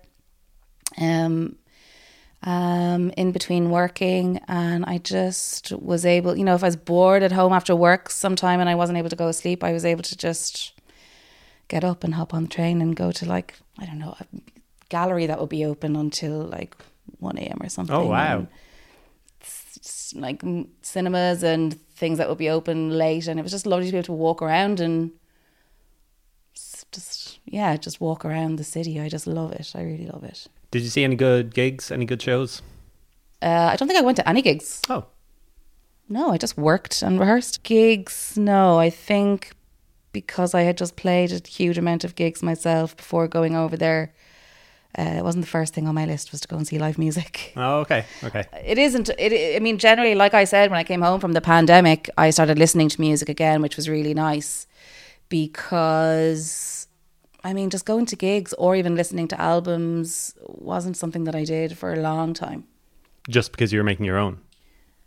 it just i mean it's a, a lot of other artists that i talk to say this as well like like i mean when you talk to chefs and they say that they work in kitchens and they just don't want to go home and cook a big fancy dinner or something you know what i mean? It's like it's it kind of felt like that. Like for years uh i just didn't. I would just go towards like listening to a podcast or watching movies or something like that rather than sitting down and listening to albums that had been a really long time and then when I came back uh, to Waterford, it was great because I did just, I mean, I think it was actually the Donal Dineen podcast that it was the Make me an island. Make Me an Island. And I think one of the first episodes I listened to was about the voice and the history of the voice and the the song and the voice. And then I just started listening to that again and then just started kind of falling back in love with listening to it, to listening to music again, listening to albums again and then like just seeking out music and listening to a lot of uh, DDR and NTS and just leaving them play all day in the background. And then you know ears pricking up whenever you'd hear something that you liked and slowly but surely kind of like immersing myself in music again. And I, I was stuck there which is good. So uh, yeah so that was that's kind of what I mean Am I right in thinking that you were on Donal's last show on Today FM? I remember listening to that, and um, were you were you on his last show? The no he the played small hours. he played um my saw he so I did it I did the wake Donald did awake had awake in um the joinery so the joinery was actually also going to be closing up pretty soon so they had a wake for Donal uh, in the joinery and I Great. did a set there um and he, he they just used that song over the last Oh, okay, okay. He's like someone who just like keeps at it and keeps at it. I think he's like uh, an inspiration to a lot of maybe people l- like you who he would have played on the shows, and like you see him just sticking at it, right? Yeah, yeah. I don't know like what else he would be doing other than just like because he loves music so much and he loves. Uh, he's been such a champion of just so many different like he's he's really elevated a lot of Irish artists as well as well as uh, you know a lot of world like introducing a lot of world artists to people and introducing world artists into like the live music scene here and bringing people over here. And he's just, yeah, like I really love him. I really love him. and I consider him like a really close friend, and I'm really grateful to him because I don't know where I don't know where I would be without Donal from the beginning. You know, because he really was like he was the one that played radio for the first time over and over and over again, like nearly every night. You know, on his show, and he, he had a big listenership, so he really helped. Yeah. Is that something that you kind of think about now? Do you think that there's less outlets for your music to kind of get played, you know, for an, a new Sure. audience to find you? I mean, I've been told it as well. To my like, a lot of people say to me, say, "Sorry, you know, your music just doesn't. It's not like um, Radio friendly. it's not radio daytime radio friendly, especially anyway. No Irish music is. No, well, a, lo- a lot of Irish. I Unless hear a lot of Irish music um, that takes over the airwaves. um, yeah, there's a certain amount of people like Cian Ó Cíobháin or like Dan Hegarty will always play my stuff, and uh, John Kelly is actually quite good as well. Um, uh, yeah, so there's a handful of people that will uh, that do play my music. I mean, I don't think it's that like I don't know. I mean, I've recently had to get feedback because we've been sending the singles and the albums around. We've had to get some feedback from certain places that we've sent them around to, and like some people are just like, "Sorry, absolutely not," you know, like not our cup of tea at all, not our style. And I'm like, "Okay, cool, okay, I get it. I didn't think it was that off the wall." Um, but yeah, I mean, I'm fully aware of it. You know, I don't make pop music, so Yeah. Um. So when you move back and you you say you're listening to mu- to music all day and kind of rediscovering music in a way, I'm presuming you've already got the album mostly in the can. So there's no real influences in what you've been listening to maybe in the past two years, maybe on the on the album. Is there? Uh, during the pandemic, uh, no, probably not. I think what myself and Spud were kind of listening to. Well, it was mostly soundtracks that I was um, kind of influenced by. I was heavily listening to Mica Levi, Levy, um, and Her soundtrack to Jackie. um, began with um, the soundtrack to Under the Skin. Oh yeah. Uh, the soundtrack to Jackie, yes. I think I listened to the Jonny Greenwood soundtrack for You Were Never Really Here, like over and over and over again. Like I couldn't take it off. Like it was something that I was just completely obsessed with listening to. So when I say I wasn't listening to any music, I was definitely listening to things like that. Uh, contemporary uh, composers, stuff like that. I mean, big fan of like Stephen O'Malley and KTL and um, kind of the kind of sound artwork that he does with like kind of bass tones and drones and things like that. So we were really into that. So we were listening to that kind of stuff myself and Spud because like normally when I start the process of writing stuff, like it's just what I have at home. Uh, and it's like basically my keyboard or a guitar and then like my recording software. So I'll, I'll bring in something that's really basic like that and then I'll bring it into Spud and then we're able to build it up. So that's what we were kind of talking about when we were making the album, those kind of influences, like those drony sounds and effects and things like that. Yeah. Have you always worked with Spud on your music, or was this kind of a new, almost col- collaborative No. affair? So, um, to begin, the first Katie Kim album, no Spud. Second Katie Kim album, he was actually part of the band. Oh, okay. Um, so he played bass, um, and he also did samples and beats and things like that. And then we did Salt together. We he we I well we recorded and produced Salt together, and then this album again. Yeah. And so we're in his studio at the moment. Like, uh, what is it like working in here? Well, see, so we're at the moment we're in the live room. So this is where bands would come in to rehearse. Um, and in the back there, there's kind of a vocal booth in behind those doors. So people would go in there to do vocals. But like I was saying to you before we kind of started recording, is that I would normally bring my vocals to Spud or I would send them to him um, before I would come down here. So he would already have the vocals in there. And then we would basically sit in the mixing room. And that's where we do all all of the stuff So uh, it's like, uh, what is it like to record here? I mean, it feels very community kind of driven here because there's, you know, rehearsal rooms and people that we know on either side here that also rent the place. And like, you know, when you go outside for like a break or a smoke or whatever, there's, you know, people that you know like all around all the time doing something else. So it's cool in that way. And uh, it's definitely a unique place to be with the trains going overhead. Uh, but there's so much like history here because you know when when uh, Spud and Ellie and Ian first moved up to Dublin, I was already living here at the time, and we kind of found this place. Well, Spud found this place really, and uh, we kind of all kind of came in together to try and like make it into something, you know. Um, so, you know, we've all kind of helped we've all been involved in this space for like nearly 10 years now. So it just feels kind of like very safe and homey and yeah, comfortable place to be. It's getting a real name for itself as well, isn't it? Like likes Yeah. of uh, Lankum recording here, Black Midi as well, and Caroline too. Yeah. Did they come over here as well and record? That's a ten piece band. I'm kind of wondering where they. No, so that they recorded in Hellfire.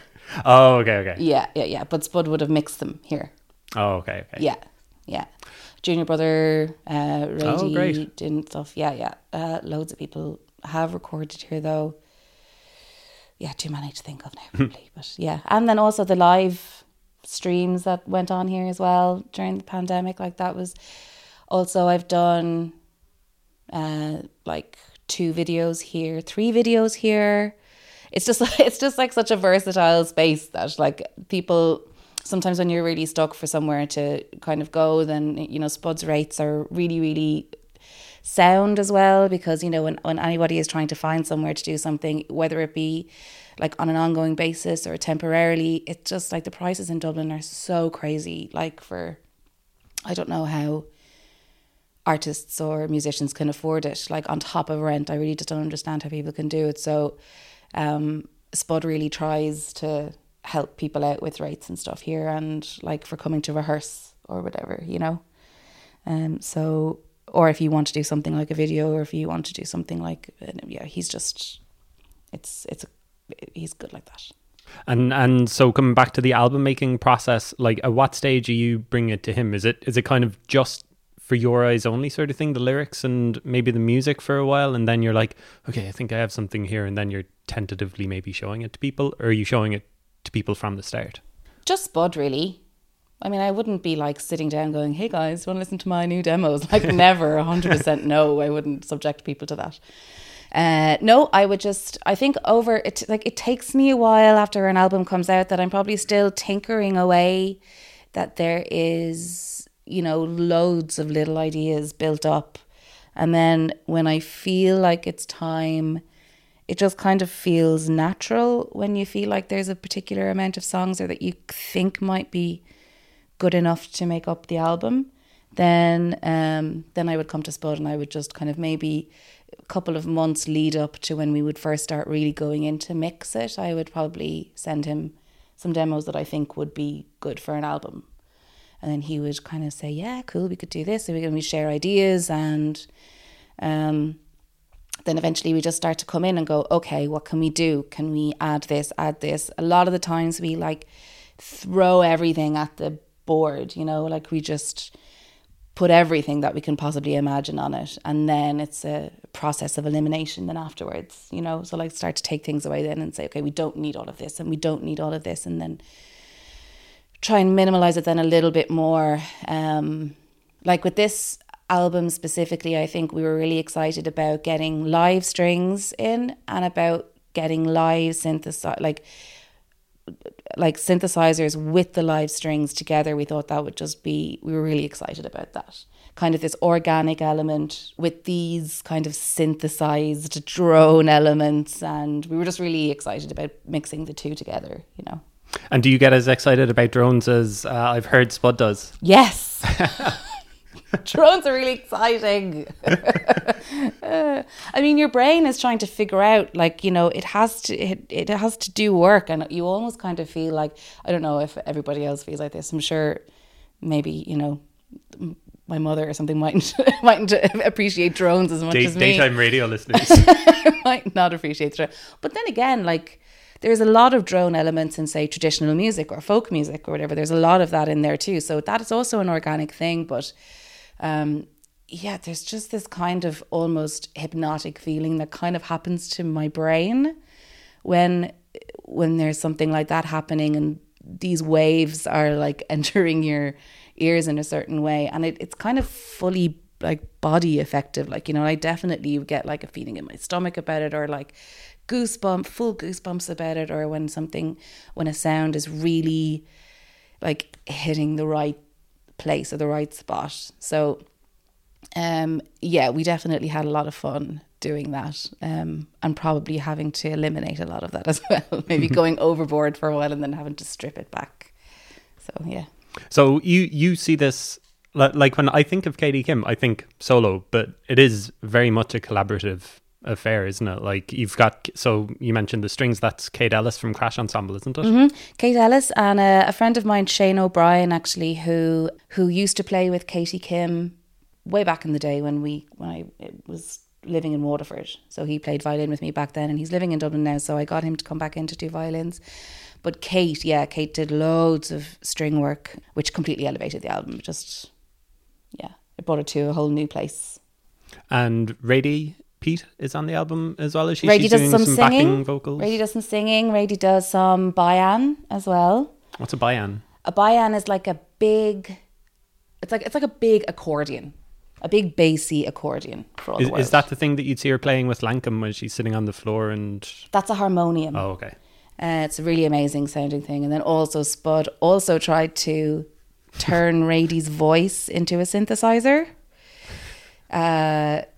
Because he can do that uh, apparently. So we also tried to get synthesized Radie voice in there, and I think we did. We it's it's in there, but you know, it's you see if you can detect it or not. Yeah, and then we have Ellie playing drums, Eddie Myler of Percolator playing drums, and then we also have Sarah Grimes playing drums as well.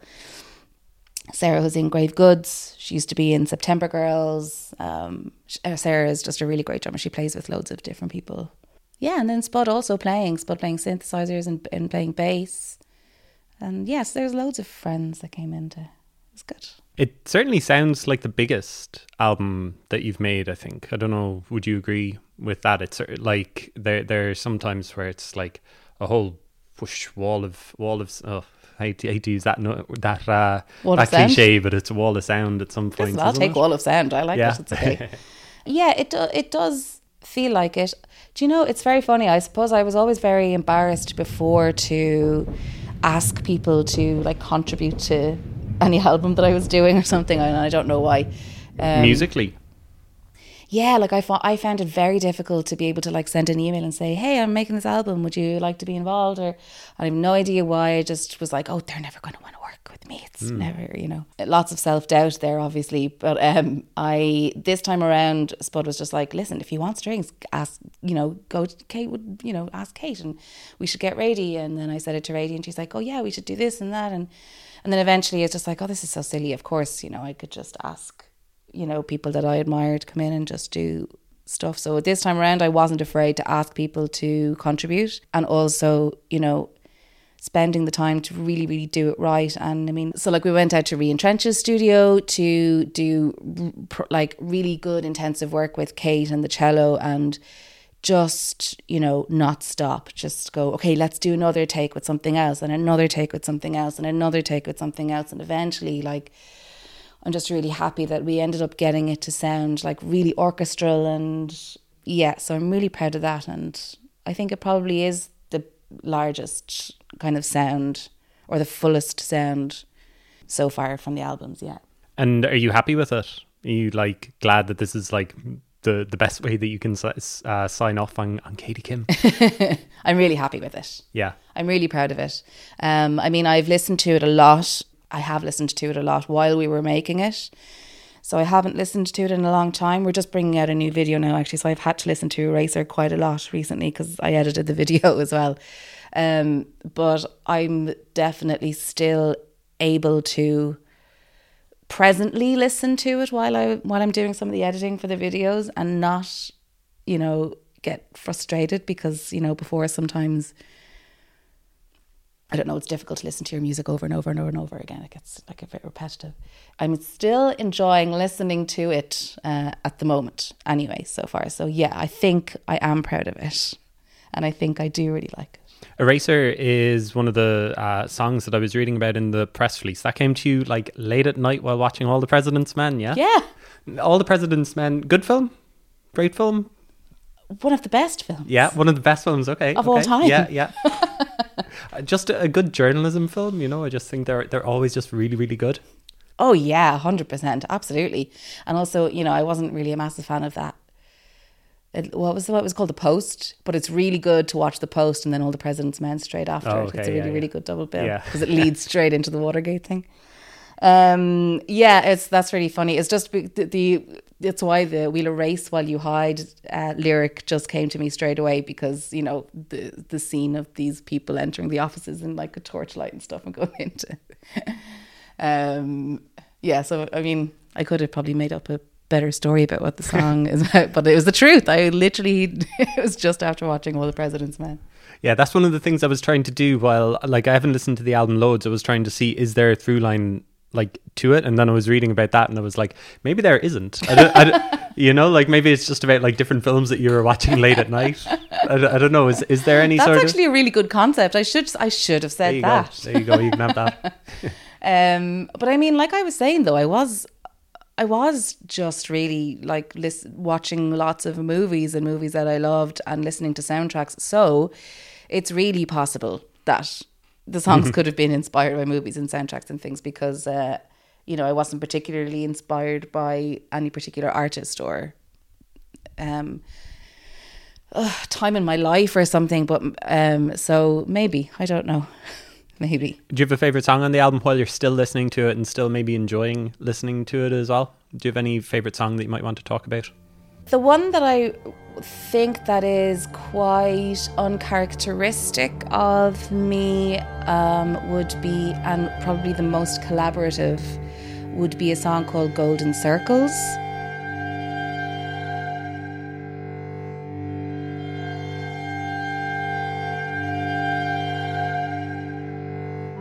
Suddenly don't like me. Suddenly don't like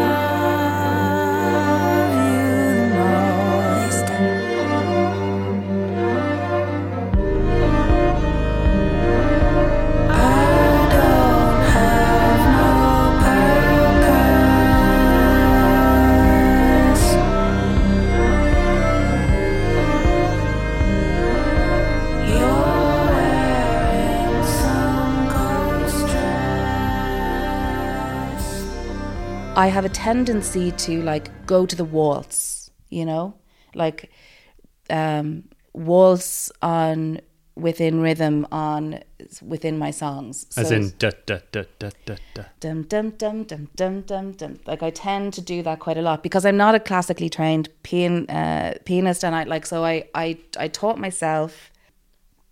So I'm still very uh, I'm still I'm, I'm like I'm a huge amateur on on the keyboard, you know, or on the piano as well. Um, but so I tend to go to the waltz a lot because I find it like a safe place, and it's like and I and I and I have my favorite pretty chords that I like to go to. Um, so I brought in this song into Spud. So suddenly was actually, I mean, a lot of the songs were waltzes, and Spud was like, "Okay, come on, we got to get away from waltz." But I suddenly was a waltz. Um, so it was like suddenly don't I dun dun dun dun dun dun dun dun dun. So it was quite like plinky plonky, playful kind of a sound. I actually showed it to Kate Ellis and she was playing along with me. Um, and then I showed Spud the recording of her playing along with me, and he went, "Why don't we take out the the plink plonk and see if we can try and just make it a you and a cello song. Um, so Kate kind of just came up with all of these really strange, like flourishes of notes and things along the cello, and we recorded so much of those takes for that particular song that I remember listening to it with Spud and going, "Oh my god, how the hell are we gonna like make this into like a song, quote unquote?" Because it was just so free form. Um, but Spud did like a really, really amazing arranging job on finding like the finding the body in it and the rhythm in it and finding where the swells went really well with the with the lyrics and with my melodies. And uh, I just think it turned out really lovely and strange and kind of dreamy. Um, and that so that really was a full collaborative project because Spud arranged it you know Kate, uh, Kate you know did all those cellos and then it was just kind of my melody so I really really like that Mm, yeah, yeah, that's D- kind of- it's definitely not a daytime radio hit but I, I like it melodically and musically Have you ever tried to write like a specific like three minute pop song that like this is for the radio? Damn it. Like even not yourself. like just messing Yeah, like I've I mean I've talked to people who have really tried to do that and they can do it, but I don't think that they they know that it's not them. Yeah they should just release it under a different name Yeah, give the song away. exactly. Uh, I mean, I had a friend like David Jacob. He goes under the name Encryptor. I don't know if he'd like me saying this now, but but he makes like super super hardcore like stuff like techno and um and he was kind of saying like you know I I think I could definitely make like really palatable like house music that could make me loads of money and I could just put it under a different name. You know, Yeah, easy. but just doesn't want to. Maybe, maybe he does. Nobody maybe we ever don't feel. know. Nobody ever feels. Oh, who know? He could. Yeah. yeah, He could be Tiesto or something. It's it's interesting hearing you talk about kind of that you have your own ways of working. Just you know, like your the the tropes that you kind of go back to both in writing or or music. Because I'm always impressed, like more and more impressed nowadays by acts which show longevity. You know, you've been doing putting out music for 15 years or, or more probably. Um, I always think that you're learning as you go and that you're always like uh, you know showing your experience by what you by the new you know by the by the fifth album that you do. But i never thought that you you go the other way and that you can kind of get stuck in your routine as well and you almost need to be shaken out of it if that makes sense. I wonder do a lot of other like it just seems like there are fewer and fewer artists like that just because longevity of acts just isn't there Yeah. a lot of the time. So I think in one respect, fair play to anybody who's able to make it to their fifth album. And then yeah, I I, I didn't really know that you could that you could kind of get stuck in your ways as well. Yeah. And and actually realizing that you're stuck in your ways as well. I mean, I suppose it's like, uh, I suppose, well, it's because, well, personally, I was going to say it's kind of like maybe like if authors pick different aliases to do different kind of styles of writing or something like that. But like also, if my ears are bored, then I don't want to continue to like continue writing something like a song or whatever. Like if my if I'm in the middle of writing a song and I don't feel anything exciting about it, or if I'm just like, oh, a bit bored by it, then you know I'm not going to finish writing the song. It's really like my ear, my ears that are telling me that there's kind of a little bit tired and sick of it and need something different, you know. So I mean, maybe some artists are really happy within their like happy and comfortable within like the kind of music that they do and a lot of time if they have people that buy their albums or if they have like a fan base the fan base probably wouldn't be very happy about them trying something new or like Neil Young making like rock albums. People hated him when he did that. Yeah, I, I I enjoy it though as well because you have people like Arctic Monkeys say who you know they have their big bombastic bombastic rock album and then suddenly they go make Tranquility Base Hotel and Casino and you're like what the fuck? Have they? I haven't yeah. listened to Arctic oh Monkeys in man. A I, long I time. think you'd really like the new album. Well Really? the new album that came out like two or three years ago. Yeah it's Oh. it's uh it's almost like a, a concept album of he's like being David Bowie or something in this fake uh, Hotel on the Moon, something like that, something like that. But it sounds nothing like you'd imagine an Arctic Monkeys album to sound like. Wow. So I don't know. Good Was for he? them. Yeah, I think I think that they were kind of tired of the fans that they were attracting, yeah. which happens to a lot of big bands like that. Yeah. You know, they can see their fan base turning, so they wanted a complete left turn. They Yeah. say they don't want to go back to making, uh, you know, those big rock.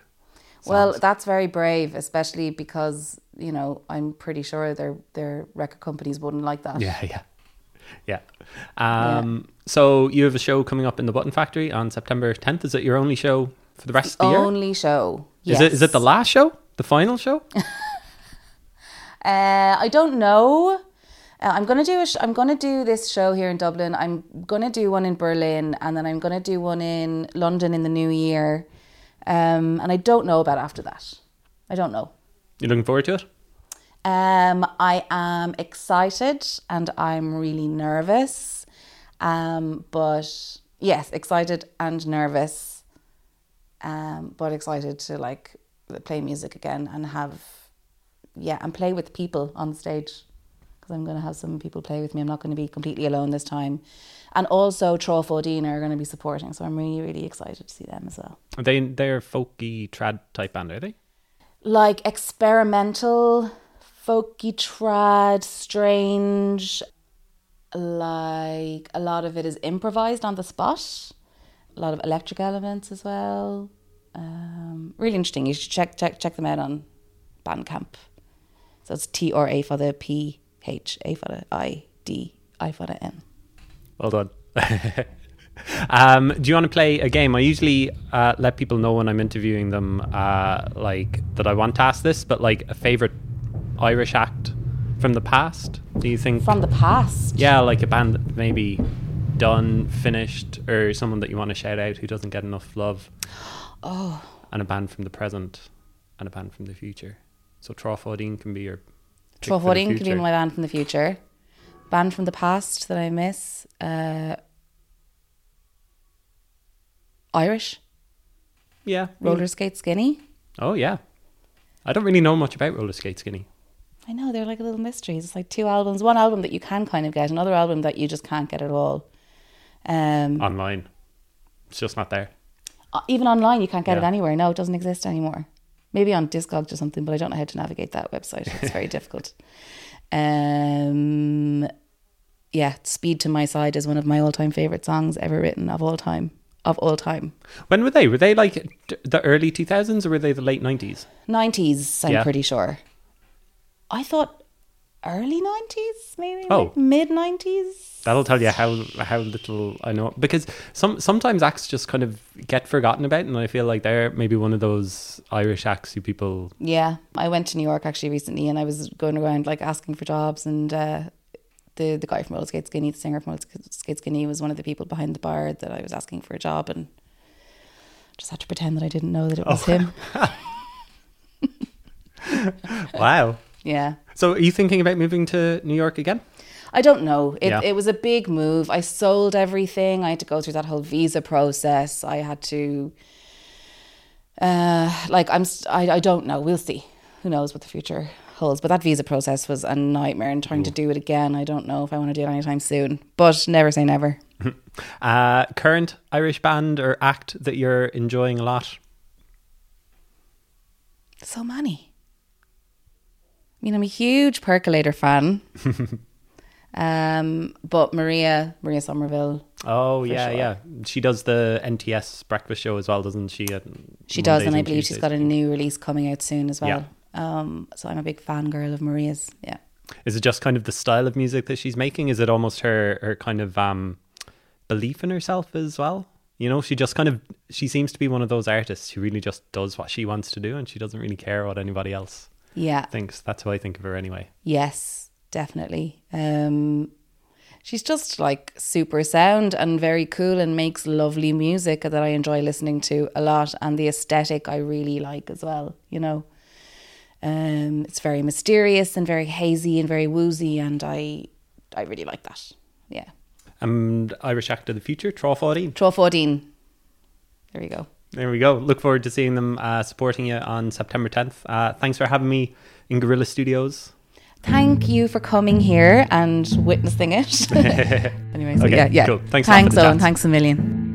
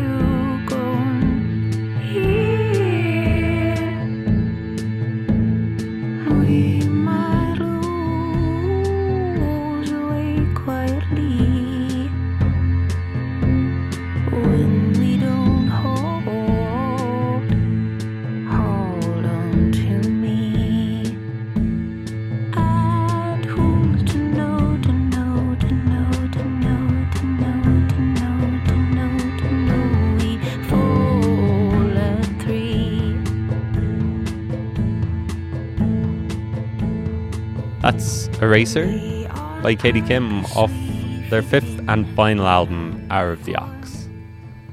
Katie Kim plays The Button Factory on September 10th. You can buy the record at katiekim.bandcamp.com, and tickets for the show are available on Eventbrite. Now, as usual, we have some music to end the show. We only have one track this week because, well, we've had plenty over the course of the two interviews. I hope you agree. John Dog is an independent artist from Galway and releases the single Under the Bed today, Wednesday, September 7th. He's released a couple of albums over the years, such as Battery Powered Mystery Action in 2011 and The Random Walk in 2013.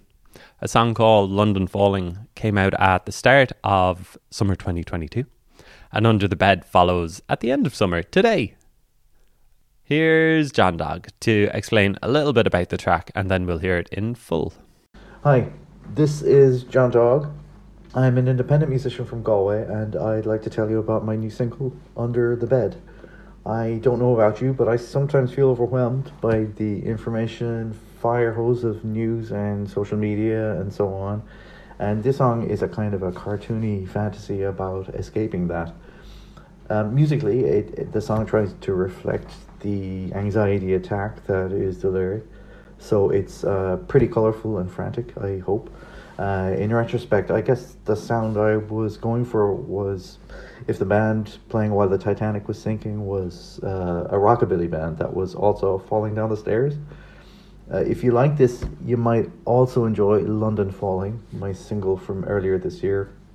That's actually quite a sad song about Brexit, uh, but it does have a really fun parody monster movie video that I would urge you to investigate. Uh, it's right there on YouTube.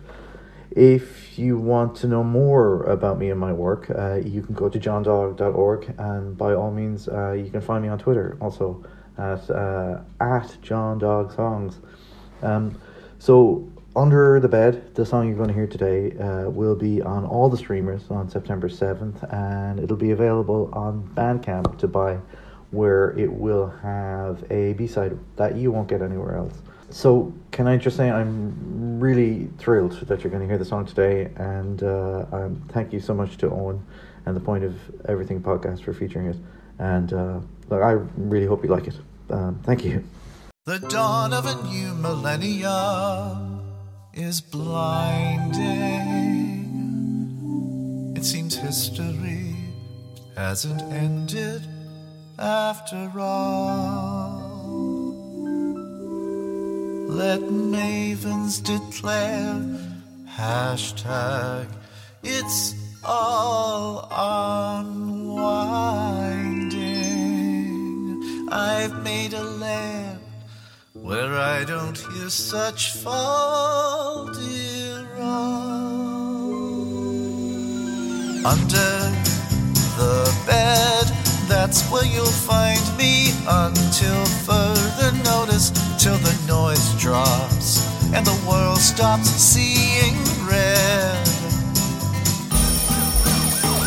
Under the bed with 200 smokes, some weed, kinds of vodka, and a ton of beer. It's nice here under the bed. You can say I'm copping out, but man, you're gonna have to shout it through the door. Cause while half the human race cuts off its nose to spite its face, I'll be in a ball on the floor under the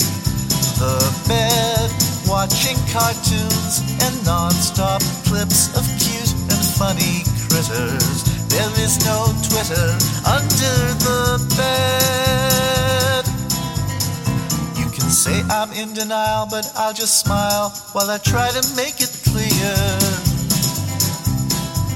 Oh, I insist there's nothing wrong. Hey man, don't make me sing this song. La la la la, I can't hear you under the bed. Sure, I'll come out, maybe eventually, and hope I don't see my local Barbies now. Judge Dredd under the bed, feeling nostalgic for a brighter future. So till Marty McFly or the doctor arrive to fix where history led, I'll be under the bed.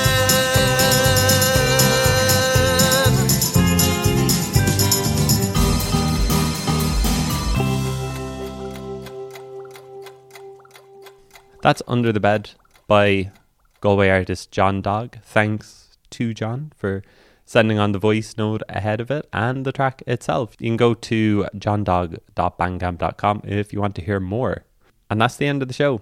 Thanks to Junior Brother and Katie Kim for the chats. Go indulge in The Great Irish Famine and Hour of the Ox because they're two of the best albums of the year. Also out this week, another album of the year contender is Galway producer Daithí's third LP, I'm Here Now. And guess who's the guest on next week's show? I think you can put it together. Until then, have a good one, folks. Thanks for listening.